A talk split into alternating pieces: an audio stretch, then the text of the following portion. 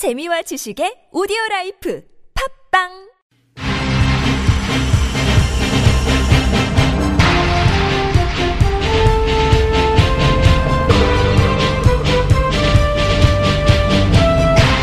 색다른 시선 이수기입니다.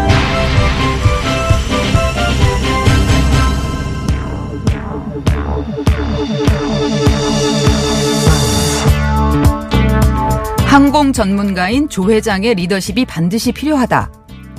대한항공 측이 오늘 주주총회를 앞두고 주주들에게 호소한 내용입니다. 하지만 국민연금을 포함한 주주 3분의 1 이상의 판단은 달랐고요. 조양호 이사 연임한 부결 소식이 알려진 후 대한항공의 주가는 오히려 올라갔습니다. 시장의 반응만 봐도 대한항공의 기업 가치를 위해서는 새로운 리더십이 필요하다라는 게 중론인 셈인데요. 하지만 대한항공의 경영권은 여전히 총수 일가에게 있는 듯합니다. 아들을 비롯한 나머지 이사들이 이른바 친총수 사람들이기 때문입니다. 자본시장의 촛불혁명이라는 상징성에 만족하지 말고 대한항공의 경영권에 꾸준히 관심을 가져야 하는 이유입니다. 또 한 가지, 국민연금의 전문성, 독립성을 어떻게 확보해 나갈지 본격적인 논의가 필요할 것으로 보입니다. 국민연금의 stewardship code 적용이 기업 경영권에 미치는 영향이 확인됐고요. 앞으로도 더 커질 것으로 보이기 때문입니다.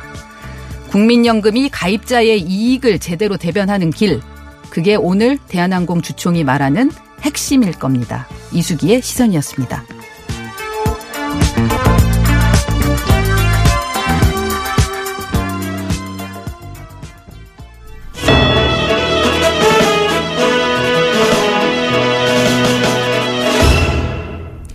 놓치지 말아야 할 오늘의 뉴스 핵심만 쏙쏙 뽑아드리는 시자, 시간입니다. 미디어 오늘의 금준경 기자 나와 있습니다. 어서 오세요. 네, 미디어 오늘의 금준경 기자입니다. 예.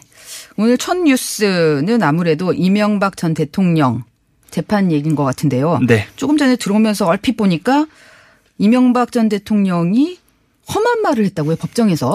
아, 네. 오늘 이학수 전 삼성그룹 부회장이 이명박 전 대통령 뇌물수수 재판 항소심에 증인으로 출석을 했는데요. 네. 현장에서 이명박 전 대통령에게 불리한 증언을 계속하자 이를 지켜보던 이 이명박 전 대통령이 미친 X라고 욕을 했나 봅니다. 증인한테 대고요. 네, 그래서 찌를 지켜보던 검찰이 자꾸 지금 이명박 전 대통령이 미친 X라는 욕을 하고 있다. 그러니까 재판부에서 이거를 좀 어, 문제를 좀 제기하는 걸 받아달라라고 했었고 재판부도 이명박 전 대통령에게 주의해라 그러지 마라라고 얘기를 했고요. 이명박 전 대통령은 이 말을 듣고 알았다. 어, 다시는 안 보려고 그런다라는 답을 남겼습니다. 아, 굉장히 감정이 경황됐던 것 같은데. 네. 예. 이 이학수 부회장이, 전 부회장이 어떤 불리한 증언을 했는지는 지금 아직 밖으로 안 나왔습니까? 어, 이 증언이 어떤 내용이냐면요. 네. 이 삼성이 다스의 미국 소송비를 대납했 다는 의혹이 제기된 상황이었잖아요. 네. 그래서 이학수 전 삼성그룹 부회장이 그 사실에 대해서 질문을 받았는데 이명박 전 대통령이 대선 후보이던 시절에 다스의 미국 소송을 맡은 로펌의 김석한 변호사라는 분이 있는데 네. 그분이 찾아와서 어, 삼성에서 비용을 내줬으면 좋겠다는 게 이명박 전 대통령의 뜻이다라는 취지로 증언을 했습니다. 아, 직접적으로 요청을 받았다라는. 네. 어, 그래서 그 이학수 전. 부회장은 이제 대통령 후보 후보 측에서 요청을 한 거기 때문에 어 이건희 회장한테 말씀드리지 않을 수 없는 상황이었고 이건희 회장도 허가를 했다. 이 전 대통령이 당선이 유력한 점도 고려를 한 것 같다라고 발언을 했습니다. 네. 어, 재판 내용은 계속해서 좀 지켜봐야 될 것 같습니다. 네. 다음 뉴스 보죠. 저 장관 후보자들 3일째, 청문회가 3일째 이어지고 있는데요. 네. 오늘 어, 주요 내용들 어떤 게 나와 있어요? 어, 오늘 박영선 중소벤처기업부 진영행정안전부 조동호 과학기술정보통신부 장관 후보자 인사청문회가 지금 진행되고 있는데요. 이 가운데 박영선 장관 후보자 청문회의 여야 대치가 가장 극심합니다. 음, 아무래도 이제 박영선 후보자가 그동안에 네. 에, 본인이 청문위원으로서 그렇죠. 좀 예, 날카롭게 질문을 하고 했던 것 때문에 그런 것 같은데 그래서 어떤 내용들 나왔어요? 어, 오늘 청문회 이전부터 사실 기자들 사이에서 이 박영선 후보자가 가족 금융거래 내역 등 자료 제출을 하지 않고 있어서 한국당이 청문회 보이콧을 하려 한다라는 이야기가 돌기 시작을 했고요. 네. 실제로는 보이콧까지 가지는 않았지만 한국당 의원들이 노트북에 이 박영선 자료 제출 거부, 국민들은 박영 선 거부라는 피켓을 이렇게 붙이고 문제 제기를 했고요. 자료 제출에 대한 문제 제기를 1시간 30분 동안 하면서 공방을 벌였다고 합니다. 그랬군요. 그런데 박영선 의원 후보자 청문회에서 네. 김학의 동영상 얘기가 나왔다고 하던데 네. 이게 무슨 얘기예요? 이 박영선 후보자가 과거에 국회 법사위원장으로 일을 했었잖아요. 예, 야당 시절에. 네, 맞습니다. 그때 황교안 법무부 장관한테 왜 이 김학의 사건과 관련된 지적을 하지 않았냐 이런 식의 질문이 나왔습니다. 그러자 박영선 장관 후보자가 당시 나는 황교안 장관한테 동영상 CD까지 보여주면서 이분을 차관으로 임명하면 문제가 커질 것이라고 건의했다고 폭로를 했습니다. 이른바 김학의 동영상을 박영선 당시 법사위원장이 그렇죠. 황교안 법무장관한테 보여주면서 문제가 있을 거다 이렇게 얘기했다는 거죠. 네, 맞습니다. 이 그동안 황교안 자유한국당 대표가 본인이 장관 재직 시절에 김 전 차관 사건을 무마했다는 의혹에 대해서 검증 결과 문제가 없었다고 들었다는 입장을 고수해 왔기 때문에 논란이 될 전망입니다. 어, 박영선 후보자가 네. 자기의 청문회에서 특종을 하는 이런 양상인데 네. 어, 이 공격자가 돼버렸네요. 네, 그 맞습니다. 황교안 대표 쪽 반응도 나왔나요? 네, 그 황교안 대표에게 기자들이 가서 질문을 했는데요. 조금 전 들어온 소식에 의하면 황교안 대표가 택도 없는 소리다. 나는 CD를 본 적이 없다. 왜 박영선 후보자 청문회인데 딴소리를 하고 있냐라고 이 반발을 했다고 합니다. 아, 이 부분은 박영선 후보자가 뭔가 다시 한번 얘기를 하지 않을까 싶네요. 네, 맞습니다. 흥미롭네요. 음, 다른 그 청문회 얘기가 또 있나요? 네, 오늘 과기정 통부 장관 후보자는 자녀 특혜 논란에 휩싸였는데요. 그러니까 조동호 후보자의 경우에는 대부분의 의혹이 두 아들에 집중이 되는 모양새였습니다. 네. 이조 후보자가 미국에 유학 중인 두 아들이 있었는데 이 아들에게 벤츠와 포르쉐와 같은 고가의 승용차를 사주고 연 1억 원 가량의 생활비를 보내주면서 이 논란이 되고 있습니다. 아, 그러면 결국은 이게 논란이 되는 거는 뭐 그 증여 증여하고 증여세를 내지 않았던 이런 문제인가요? 네, 맞습니다. 부모가 자식에게 생활비를 보내는 건 사실 세금을 내는 일은 아니잖아요. 네. 근데 이 상식을 벗어난 정도의 금액을 유학 당시에 세- 생활비로 줄 경우에는 이 재산 증식을 목적으로 탈루를 할 가능성이 있기 때문에 세금 탈루 의혹과 연관되는 문제가 불거지고 있는 거고요. 네. 또 국가 연구 과제로 인해서 이 해외 출장을 다녀왔을 때 본인의 아들의 졸업식에 그러니까 미국에 유학 간 아들의 졸업식에 참석한 사실이 확인이 돼서 해외 출장을 어, 사적으로 악용한 거 아니냐는 의혹을 받고 있기도 하고요. 네. 또조 후보자가 이사로 있는 회사 두 곳에 아들을 인턴으로 취업시켜준 의혹도 불거지고 조 후보자는 이 국민의 눈높이에 맞지 않았다며 거듭 사과를 했습니다. 그렇군요. 그럼에도 불구하고 상대적으로는 지금 좀 눈길이 잘 안 가는 그런 상황이네요. 네, 다른 맞습니다. 쪽에서 워낙 시끄러워서. 네. 어, 그동안에 청문회가 끝난 장관 후보자들 하- 그 지금 청문 채택 보고 청문 보고서가 채택되는 경우가 지금 하나도 없는 것 같아요. 네, 맞습니다. 지금 문성혁 해양수산부 장관 후보자와 박양우 문화체육관광부 장관 후보자의 경우에 인사청문 경감보, 경과보고서 채택을 해야 되는데 네. 예, 불발이 되고 있습니다. 그렇군요. 어, 대한항공 주주총회 소식은 앞에 오프닝에서 잠깐 전해드렸는데 네. 팩트만 좀 전달하고 가죠. 이 표 계산이 어떻게 됐는지. 네, 오늘 주주총회에는 의결권이 있는 주식의 73.84%가 표결에 참여를 했는데요. 네. 이 관심이 집중된 건 조 회장의 사내이사 연임안이었고 찬성 64.09, 반대 35.91%로 부결이 됐습니다. 이 대한항공 정관에 따르면 사내이사 선임은 어, 참석 주주의 3분의 2 이상을 동의를 받아야 된다고 하고 있기 때문에 네. 불과 2.6% 차이로 떨어지게 됐습니다. 예. 이 내용은 잠시 후에 어, 점- 김경률 회계사 연결해서 좀 자세한 내용 짚어보도록 하겠습니다.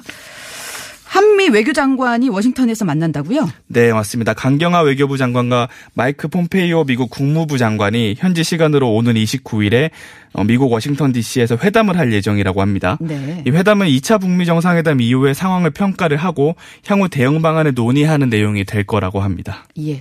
아무래도 어 우리의 역할에 네. 대해서 지금 음, 기대가 크기 때문에 강경화 네. 장관이 어떤 얘기를 나누느냐가 중요한 것 같아요. 네, 맞습니다. 지금 북미 관계가 삐끗하고 있기는 하지만 여전히 협상의 여지가 있는 상황으로 보이잖아요. 네. 미국은 일괄 타결을 선호하고 있고 북한은 단계적인 협상과 그에 따른 이행을 하려는 입장차가 있기 때문에 지금 한국이 양 입장을 중재를 하고 절충할 수 있는 역할이 중요해지게 부각이 되고 있고요. 문재인 대통령과 도널드 트럼프 대통령의 이 정상회담 개최 논의 가능성도 있습니다. 그렇군요. 계속해서 지금 트럼프 대통령은 오히려 지난번 어, 회담 때 네. 어, 북한의 제재를 풀었다가 그 다음번에 다시 이제 문제가 생기면 다시 네. 제재를 하는 스- 이른바 스냅백을 하려고 했었는데 오히려 참모들이 반대했다는 얘기들이 있어서 그런 내용들에 대한 것들이 어느 정도 좀 진전이 있을지 지켜봐야 될 것 같네요. 네. KT 채용 비리 소식이 계속해서 확대되는 양상인데 추가된 게 있어요? 네, 검찰은 김 의원의 아, 검찰은 김성태 의원의 딸을 포함한 부정 채용 의혹이 불거졌었잖아요. 네. 근데 김성태 의원의 딸 외에 다른 사례를 지금 확인했다는 것으로 알려지고 있는데요. 네, 어떤 내용들이에요? 이 김성태 의원 자녀 특혜 채, 특혜 채용을 했다는 의혹을 받는 서유열 전 KT 홈고객 부문 사장이 있는데 2012년 하반기 공채에서 김 의원의 딸을 포함해서 두 명을 합격시키고 또 같은 해 홈고객 부문 채용에서는 네 명을 부정 채용했다는 의혹을 지금 받고 있습니다. 총 6명. 네, 맞습니다. 이 가운데는 당시 새누리당 국회의원 의 친인척과 경제부처 1급 출신 차관급 대우를 받는 민간위원회 사무총장을 지낸 어, 사람의 딸도 포함됐다고 합니다. 네. 이 수사가 윗선으로 확대되면 당시 이석채 회장에 대한 수사 역시 피하기 어려워 보입니다. 그러면 서유열 전 사장의 구속 여부가 관심사인데 어떻게 전망이 나와요? 네, 오늘 서유열 전 KT 사장이 이 영장 실질 심사를 받으러 검찰에 출석을 한 상황인데요. 네. 어, 기자들이 김성태 의원 딸 부정 채용에 관한 혐의를 인정하느냐, 이석채 회장의 지시를 받았느냐고 질문했지만 답을 하지는 않았고요. 이 구속 영장 어, 구속 여부는 오늘 밤 늦게나 내일쯤 나올 것으로 전망됩니다. 음, 지금 담당 전무였던 분이 구속된 상태죠. 네, 맞습니다. 네, 그 윗선이니까 어, 이 부분을 어떻게 판단하는지 지켜보도록 합시다. 네. 신보라 의원이 6개월 된 아들과 함께 국회에 나오겠다. 네. 뉴질랜드 총리처럼 아, 네, 그런 맞습니다. 얘기인가 봐요. 네, 해외에서 이런 사례가 화제가 되기도 하잖아요. 지금 네. 신보라 자유한국당 의원이 아들이 어, 생후 6개월에 돼 있는데 국회 동반 출석을 추진을 하고 있습니다. 내일 국회 본회의가 열리는데 신보라 의원이 직접 아들을 안고 등원하고 어, 내일 발언을 하게 되는데 그 발언에서 이렇게 아들과 함께 남녀 고용 평등과 일 가정 양립 지원에 관한 법률을 이렇게 직접 설명을 하는 단상에 서겠다라고 밝혔습니다. 네. 현재로는 지금 국회법상 출입이 안 되는 거예요? 네, 맞습니다. 국회법에 따르면 국회의원이나 국무위원 그렇지 않으면 허가를 받은 자에 한해서만 본회의장 출입이 가능하거든요. 네. 그래서 지금 문해, 문희상 국회의장이 교섭단체 원내대표들에게 이번 사안을 설명을 하고 지금 원내대표들의 의사를 모아달라고 밝힌 상태입니다. 아, 그렇군요. 어, 방금 들어온 소식이 하나 있네요. 법원이 전두환 씨의 자택 공매 처분 집행 정지 결정했다. 보니까 전두환 전 음, 대통령, 전두환 씨가 서울 연희동 자택에 공매 처분 효력을 정지해 달라면서 낸 어, 집행 정지 신청을 법원이 받아들였다는 거군요. 어, 그러면 당분간 음, 전두환 씨 얘기가 지금 반영이 됐다는 얘기이기 때문에 에, 연희동 집이 아, 공매가 안 되겠네요. 음, 이 부분은 다른 저 추가되는 뉴스가 있으면 또 전해드리도록 하겠습니다. 수고하셨어요. 네, 감사합니다. 지금까지 김준경 금준경 기자였습니다. 색다른 시선 이수기입니다.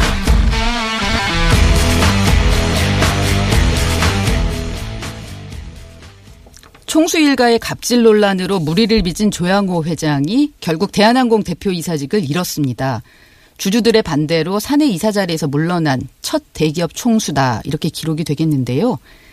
자본시장의 촛불혁명이라는 평가까지 나오는데 어, 실제 여기에 담긴 뜻은 무엇인지 참여연대 집행위원장인 김경률 회계사 연결해서 좀 들여다보겠습니다. 김 회계사님 안녕하세요. 예, 반갑습니다. 네, 오늘 고생하셨을 텐데요. 예, 예, 일단 64.1%를 얻었다. 원래는 66.6%를 조양호 회장 측이 얻었어야지 이 이사직이 연임되는데 그렇죠. 2.5% 부족했습니다. 예, 그렇습니다. 예, 그럼에도 불구하고 결과는 이렇게 됐는데 오늘 주주총회 어떻게 평, 총평하시겠어요?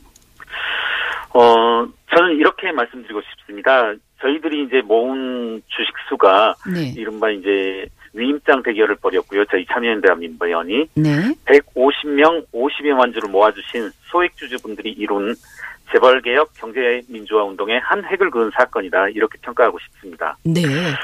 네, 저는 뭐 이분들로 대표되는 국민 여러분의 관심, 관심과 감시의 눈길이 어, 국민연금을 결국은 반대 표결에 이르게 하였고 이제 그간 거수기 역할을 해왔던 국내 타기관들도 반대를 표하게 한 원동력이었다 이렇게 생각합니다. 예. 어, 국민연금이 실질적으로 stewardship code를 작동한 첫 사례다. 이- 이렇게 이제 기록이 될 것 같은데요. 네네. 일단 오늘 주주총회 현장에 계셨으니까 예. 어, 상황이 좀 어땠어요? 조양호 회장이나 아들인 조원태 사장은 안 나왔었죠? 참고로 조양호 회장님은 제가 알기로 꽤 오랜 기간 지금 외국에 체류 중이신 것으로 알고 있습니다. 네. 어, 이런 이야기까지 더해보자면 거의 항상 이사회에도 별로 참석하시지도 않고 네. 지금같이 중차대한 기간에도 국내에 있지 않고 외국에 체류하고 있는 것으로 합니다. 예, 역시 그 아드님이신 조원태 대표이사도 현장에는 없었습니다. 네. 네, 그랬군요. 조원태 사장이죠. 대표이사는 아니고. 어, 지금 그 법인 등기부 등본 상으로는 대표이사인 것으로. 아. 조원태가 대표이사로 돼 있습니까? 네네네. 예, 일부 언론에서는 우기홍 대표이사 부사장으로 이렇게 돼 있어가지고요. 두분 공동 대표이사로 아, 공동. 대표로 제가 돼 있군요. 예, 예, 예.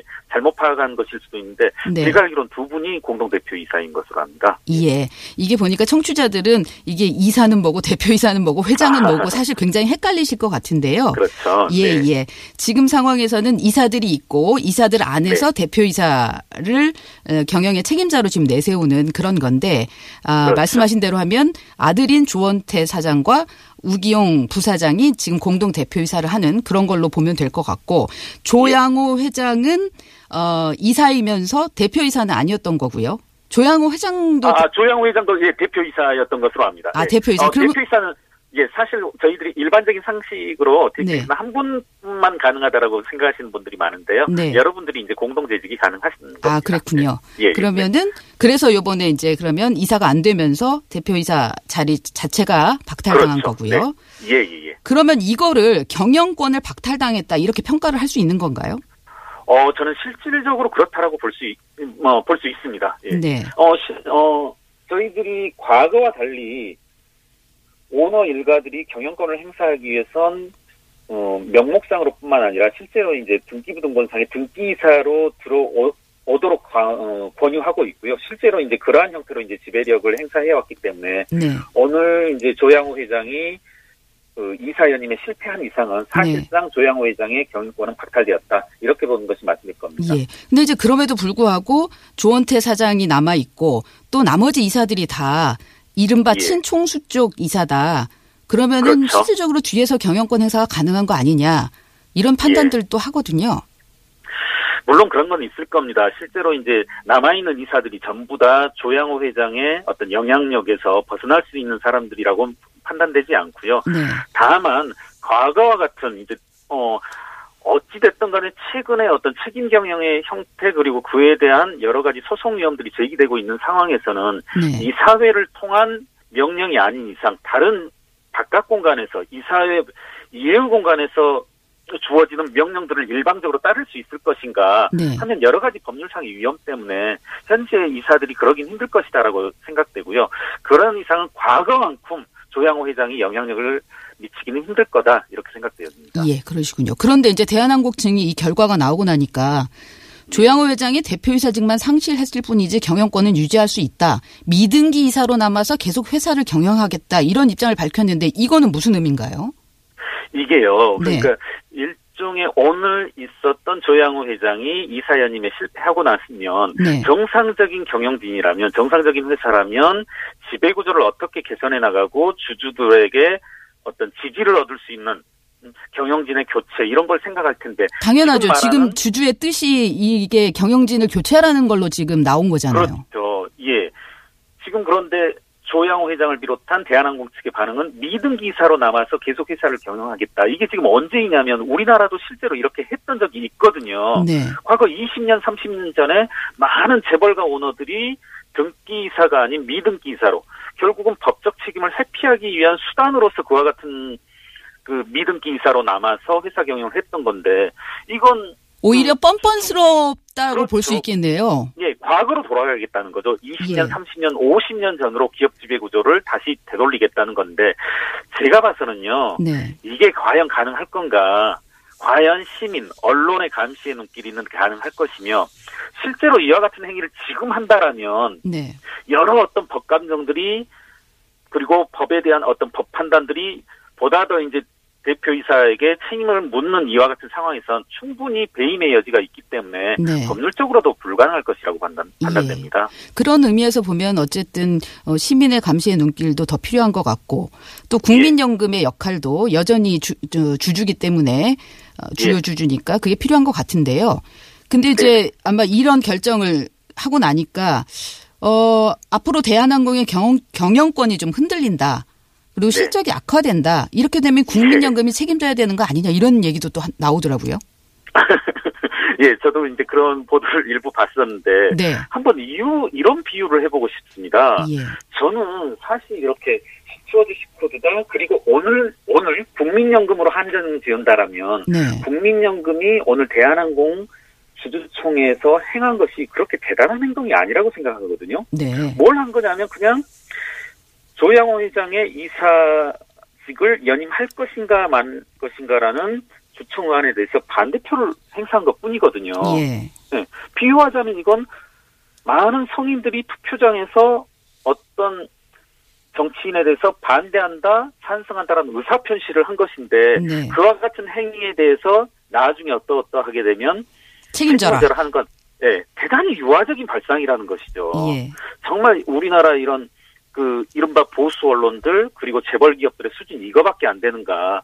저는 정말 유치하고 유화적이다 이런 생각밖에 좀 들지 않습니다. 예, 아마도 이제 국민연금이 이렇게 실질적인 힘을 행사한 게 처음인데다가 그래서 이제 예. 그 결과가 어떻게 나올 것인가에 대해서 이제 앞으로 관심들이 많은 것 같은데요. 오히려 예, 이제 예. 시장에서는 사실 주가가 오르는 등 긍정적인 반응이 나오긴 했어요. 예, 그런 것으로 알고 있습니다. 예, 예. 어, 국민연금 수 탁자 책임 전문위원회에 지금 위원으로 들어가 계시죠, 회계사님이. 예, 그렇습니다. 예, 그래서 이제 국민연금이 앞으로 어떤 역할을 할까 그 부분에 대해서도 어 그러니까 회계사님의 생각도 좀 중요한 것 같은데 어 전경련에서는 예. 앞으로 국민연금이 민간 기업의 경영권을 좌지우지하게 되는 거 아니냐, 이 연금 네. 사회주의로 가는 거 아니냐 이런 또 우려도 내놓더라고요. 네. 저는 오늘 우리가 이렇게 행한 뭐 의결 어, 위임장 대결이라든가 네. 그리고 국민연금의 의결권 행사 이것이 지극히 자본주의적이고 친자본적인 성격이라고 생각하고요. 네. 네. 이게 이제 대단히 또한 체제 친화적인 그러한 행동이었다라고 생각합니다. 네. 우리가 오늘 행한 행동이야말로 건강한 자본주의를 육성하는 예, 실체적인 성격이었다고 하고요. 이에 대해서 연금 사회주의다. 이것은 자본주의에 대한 이해도 그만큼 낮고 또한 사회주의에 대해서도 전혀 모른다라는 어떤 무지의 어떤 소치일 뿐이다. 이렇게 생각합니다. 예. 아울러서 국민연금은 앞으로 더더욱 이와 같은 주주권을 적극적으로 행사해야 될 필요가 있고요. 저 역시 이제 뭐 음, 수탁자 전문위원이기도 합니다만 네. 너무나 올해는 소극적이었다. 보다 예. 더 확장할 필요가 있다. 이렇게 생각합니다. 예, 그런 면에서 보면 오히려 국민연금의 이 독립성 또 전문성 이런 부분들이 더 필요하다는 얘기도 있는 것 같아요. 왜냐하면 지난번에 왜 삼성물산하고 제일모직 합병에 그렇습니다. 대해서 국민연금이 찬성 의결권 행사했잖아요. 그렇죠. 이거의 네. 경우는 또 다른 의미에서 어, 이 국민연금의 의결권이 미친 영향을 미친 사례이기 때문에 그렇죠. 예. 어찌 보세요? 이 독립성 전문성을 확보하기 위한 방안. 예. 저 역시도 이제 일련의 과정, 일련의 과정에서 국민연금 나아가서 이제 보건복지부의 책임 묻지 않을 수밖에 없는데요. 네. 이른바 stewardship code를 도입한다고 하면서 사실은 여러 논란을 자초했던 것이 사실 지금 수탁자위원회 위원장분이 stewardship code에 반대했던 분이고 네. 정부 정책 심지어 이제 문재인 대통령께서 수차례 경영 과정에서 배임 횡령 등 문제가 있는 기업들 오너들에 대해서는 적극적인 주주권을 행사하라고 했음에도 불구하고 그와 같은 시책에 반대하는 어, 발언이라든가 의결권을 행사하신 분이 지금 위원장으로 계시거든요. 네. 예. 과연 그럼 이제 그 위원장분이 정부 추천으로 올라왔는데 이게 누가 잘못된 것인가? 네. 문재인 대통령이 거짓말을 하는 것인지 아니면 아래에 있는 보건복지부와 연금에 연금공단에 있는 관료들이 위를 속이고 있는 건지 정말 좀 많이 개탄스러운 현실이고요. 이것은 향후에 반드시 극복되어지고 또한 어 제 생각에는 건강한 스토지 코드가 그리고 말씀하신 것처럼 예. 독립적이고 자율적인 그와 같은 이제 연금공단이 되기 위해서는 저는 이 과정 일련의 과정들, 한 달, 두 달 이러한 일련의 과정들에 대해서 조사가 필요하고 또 시정 조치가 필요하다 이렇게 생각합니다. 예, 왜냐하면 국민연금이 지금 현재 국내 주식시장에서 굴리는 돈이 130 조 정도 되고 예, 그렇습니다. 예, 예. 5% 이상 자본을 가진 게 상장 기업이 297개, 10% 이상이 그렇습니다. 81개 이렇게 되니까 네네, 사실은 맞습니다. 영향력이 크거든요. 예, 마지막으로 예 한 가지만 여쭤보고 끝낼게요. 지금 예. 29일에 금요일에 예, 한진그룹 주주총회 열리잖아요. 예, 예. 예, 예. 국민연금이 지금 주주 제한을 통해서 배임 횡령죄로 금고 이상 형이 확정된 자는 이사직에서 즉시 해임하자. 또 3년간 네네. 재선, 재선임하지 못하게 하자. 이렇게 얘기했는데 예. 이게 될까요? 사실 이게 국민연금이 이번 주총 시즌에 행한 유일한 경영 참여형 주주권 행사입니다. 네. 근데 제가 판단키에 현실적으로 국민연금이 가지고 있는 지분 그리고 기타 다른 국내의 기관이 이제 얼마나 찬성 투표를 해주실지 모르지만 네. 통과 가능성은 높지 않을 것으로 보입니다. 아, 그렇군요. 네. 알겠습니다. 오늘 말씀은 여기까지 듣겠습니다. 예, 고맙습니다. 예, 지금까지 김경률 회계사였습니다. 색다른 시선 이수기입니다는 TBS 앱과 50원의 유료 문자 우물정 0951 또는 카카오톡 플러스 친구로 여러분의 다양한 의견을 기다리고 있습니다. 월요일부터 목요일 여러분의 퇴근길엔 색다른 시선 이수기입니다와 함께하세요.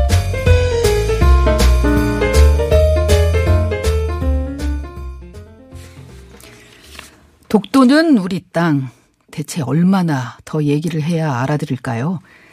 일본이 초등학교 검정 교과서에 일본 정부 측의 억지 주장을 담았다라는 소식. 어제 이슈 가이드에서 전해드렸는데요. 오늘은 또 다른 소식이 하나 더 들렸습니다. 문희상 국회의장이 어, 일본군 위안부 피해자 할머니들에게 이 일왕의 사죄가 필요하다라고 언급한 어, 한 인터뷰, 최근의 인터뷰를 가지고 또 일본에서 와글와글하다고 하는데요. 일본 현지의 목소리를 좀 들어보겠습니다. 일본 도쿄 JP, JP 뉴스의 유재순 대표 연결합니다. 유 대표님? 네, 안녕하세요. 이재순입니다. 아, 예, 안녕하세요. 어, 우선 교과서 문제부터 좀 여쭤볼게요. 어, 지금 네. 일본 초등학교 교과서가 어떤 식으로 내용을 왜곡하고 있습니까? 네, 현재 오늘 그 거론되고 있는 일본의 초등학교 교과서인데요. 네. 처, 올해 처음으로 그 기술이 됐습니다. 독도는 일본 영토라고 기술한 교과서가 총 13종이 나왔고요. 13개. 물론 조- 일본 검정을 통한 겁니다. 네. 구체적으로 보면 살펴보면 4학년에서 6학년 초등학교 사이 교과서가 9종이 있고요. 네. 3학년 사이 교과서가 1종, 그리고 도덕 교과서가 1종, 그리고 3학년에서 6학년 지도책까지 총 어, 13종의 그 교과서가 그 영토 독도가 자신 자국의 영토라고 기술돼 있는데요. 네. 어, 독도 이- 지금까지 기존에 독도는 일본 영토라고 주장한 것을 넘어서 사진이나 독 그, 그리고 지도까지 표시가 들어가 있고요. 네. 지금은 한 가지 더 첨가한 것이 일본은 그 독도는 일본 고유의 영토임에도 불구하고 한국이 불법으로 점유하고 있다라는 주장을 한 문장을 더 첨가해서 싣고 있습니다. 고유의 땅인데 일본 땅이라는 거죠. 그런데 불법 네, 점유하고 그렇죠. 있다 한국이. 네, 한국이. 예 지도에다가 사진까지 다 첨부했다. 아주 작정을 네, 하고 그러는 그렇습니다. 건데요. 거기다가 불, 일본한테 불리한 내용은 빼고 또 일본 그 뭐 침략 전쟁 미화하는 건 물론이고 일본의 문화나 그 기술을 전달했던 도레인, 조선통신사 이런 같은 이런 그 한일 간의 우호적인 역사도 다 생략이 돼 있다며요. 네, 그렇습니다. 사실 일본에 불리하기보다는요. 네. 일본보다 월등하게 뛰어난 도자기 기술이나 조선 통신사가 전해준 수준 높은 문화에 대해서 이미 오래전부터 그 흔적을 지우는 그 공, 저기, 공작을 해왔었습니다. 수십 네. 년에 걸쳐서. 네. 가령 60, 70년대까지만 해도 대부분의 자료들을 보면 제대로 기록을 해왔었는데요. 가령 고대 시기 때부터 조선 반도에서 뛰어난 농수로 기술을 전해줬다거나 네. 혹은 도자기 굽는 기술을 전수해준 사실에 대해서 있는 그대로 기록을 했었는데요. 네. 하지만 80년대 일본이 경제 대국으로 들어서면서부터 어느 사이에서 어느 사이엔가 슬그머니 이 같은 기록들이 바뀌기 시작했습니다. 예, 서서히 없어지기 시작했어요. 예. 그렇죠. 조선에서 도레인으로 바뀌다가 음. 그 후에는 도레인에서 한국인지 중국인지 알 수 없는 대륙에서 기술과 문화를 전해줬, 전해줬다라고 바뀌더니 지금은 아예 그런 내용조차 슬그머니 사라지고 없는 상태입니다. 그럼 요번에 검정을 통과한 교과서에는 이런 내용이 아예 없다. 이렇게 보면 되겠네요. 뭐 일부에는 들어 있지만 아주 애매모호하죠. 조선에서 뭐 예를 들어서 어 도자기 같은 경우는 심수관이라든가 이삼평이라든가 굉장히 유명한 일본 내에서도 인정하는 그런 도예가들이 있지 않습니까? 네. 도래인의 후예들이. 네. 그렇지만 그런 것조차도 어느 사이인가 슬그머니 빼버리고 그 국적에 대해서는 그 도래인의 그 조상에 대해서는 아예 언급조차 하지 않고 있습니다. 이런 거 보면은 그러니까 차곡차곡 준비해 왔고 결국은 어 계속해서 왜곡하는 게 늘어나고 있다 이렇게 봐야 될 것 같은데 도대체 왜 이러는 걸까요? 한동안 좀 잠잠한 것 같더니 아마도 그 본격적으로 시작된 게 2012년 아베 정부가 제2기 그 정권이 시작되기 후부터인데요. 네. 아베 정부가 지속되는 한은 이 같은 왜곡된 우경학 교육은 계속 어, 될 거라고 전문가들은 보고 있고요. 그렇기 때문에 어, 이번 그 독도 문제뿐만 아니라 어, 국회의장인 문희상 국회의장의 발언조차도 왜곡해서 한 바퀴 뒤틀어서 보도하는 그런 경향이 앞으로도 계속 될 것 같습니다. 예. 그 문희상 의장, 의장 얘기는 잠시 후에 여쭤보고요. 그러면은 네. 이 교과서 문제에 대해서 일본 현지 언론들은 어떻게 다루고 있나요? 본인들도 왜곡이라는 걸 알 텐데요. 어, 알면서도 모르는 척 하는 매체들이 대부분이고요. 네. 그리고 예를 들어서 어, 진보 언론이라 할 수 있는 마이니지라든가 아사히 신문 같은 경우는 비교적 사실 보도를 하고 있고요. 네. 그렇지만 어, 상케이 신문을 비롯한 타블로이드판 같은 신문 언론들은 뭐 노골적으로 혐한 분위기를 부추기고 있는 상황입니다. 아, 안 그래도 혐한 분위기가 많아진다고 하던데 더 안 좋아지겠네요. 글쎄요, 지금 그래서 코리안타운의 한인들은 그 비교적 굉장히 많이 긴장을 하고 있는 상태인데요. 네. 그렇지만 어 2012년 8월에 이명박 전 대통령이 독도를 방문했을 때처럼은 그렇게 격한 분위기까지는 확산될 것 같지는 않습니다. 그 네. 이유는 일본의 양식 있는 학자들이나 시민단체들이 극단적인 혐한 발언과 행동을 용서하지 않기 때문인데요. 예. 최근 몇 년 전부터는 혐한 시위가 있는 장소에는 꼭 빠짐없이 일본의 시민단체가 바로 그들 코앞에서 맞불 시위를 하고 있습니다. 아, 그렇기 때문에 지금은 과거처럼 그렇게 마음대로 구구 일본인들이 혐한 시위를 하지 못합니다. 아, 그렇군요. 어, 네. 이런 목소리가 좀 더 커져야 될 것 같다는 생각도 들고요. 진보, 일본 내 진보 언론이 이런 걸 좀 다뤄줬으면 좋겠다라는 생각이 드는데, 아까 말씀하신 네, 그 문희상 국회의장의 일왕 사죄 발언을 두고 또 다시 논란이 되고 있는데요. 지금 어제 그 한겨레에서 나온, 음, 어제 했고 오늘 아침에 나온 그 인터뷰 가지고 다시 일본의 지도자들이라고 하는 분들이 또 씹고 있다고요? 네. 어, 오늘 일본의 그 대체적인 뉴스 매체들이 대부분 보도를 했는데요. 네. 야후자팬의 톱뉴스로 나올, 올라올 정도로 크게 보도를 하고 있습니다. 물론 아사히 신문처럼 사실 보도를 충실히 하는 언론도 있는 반면에 상계 신문이나 뭐 아까 말씀드린 타블로이드판 같은 경우는 노골적으로 혐한 분위기를 오늘 하루 종일 부추기고 있고요. 예. 그리고 예를 들어서 특히 이제 주목할 점은 아사히 신문 같은 경우는 오늘 서울발 기사에서 이렇게 그 보도를 하는 그 내용의 보- 보도를 실었습니다. 네. 문 의장이 자신의 발언의 진위가 잘못 전달됐다. 유럽의 리, 리더 역할을 하고 있는 독일처럼 아베 수상이나 혹은 그 수준에 준하는 일본 국왕 정도가 위안부 할머니들에게 미안하다 한마디 사과하면 한일 간의 근본적인 모든 문제가 해결된다라고 한 발언을 비교적 자세하게 보도하기도 해서 어, 지한파들의 가슴을 쓸어내리는 어, 일이 있었습니다. 아, 그렇군요. 어, 결국은 뭐 교과서 왜곡이나 우리 의회에 대해서 이렇게 사과를 요구하는 거 지속적으로 반항 감정을 좀 자극하는 거 아닌가 싶은데 우리가 좀 서로 현명하게 대처할 수 있는 어, 그런 지혜를 좀 모아야 할 걸로 보입니다. 알겠습니다. 계속해서 좀 주시하고 있다가 다음에 또 다시 소식 네네. 전해주시기 바랍니다. 네, 고맙습니다. 네, 지금까지 일본 현지 언론이죠. JP뉴스의 유재순 대표와 말씀 나눴습니다. 고맙습니다. 예. 예, 오늘은 여러 가지로 좀 뉴스가 많네요. 어, 3부에서는 저희가 짧고 굵고 화끈한 정치 토크 직설 시간에 이 이번 인사청문회와 관련해서 얘기를 좀 나눠보도록 하겠고요. 그리고 4부에서는 science 뉴스 시간에 어, 유전자 조작에 대해서 어, 허가할 건지 말 건지 왜 논란이 되고 있는지 이런 부분에 대해서 좀 논의를 해보도록 하겠습니다. 어, 오늘 조양호 한진그룹 회장 사실상 대한항공의 경영권 상실했다는 소식과 관련해서 청취자들 의견이 많이 올라와 있네요. 한두 가지만 소개해드려 드리고 1, 2부 마무리해야 되겠습니다. 왜 그래님 국민연금 잘했네 이렇게 간략하게 한마디 주셨고요. 유튜브 라이브를 통해서 소나무님은 조양호는 지은 죄만큼 죄값을 받아야 삶의 순리라 봅니다 하셨습니다. 또 5501님은요. 대한항공 실적 떨어지면 국민연금 책임, 책임이라고 주가 올라간 만큼 다 국민연금 줄 거냐? 이렇게 반문해 주셨네요. 예, 1, 2부 마무리하고요. 3, 4부에서 뵙겠습니다.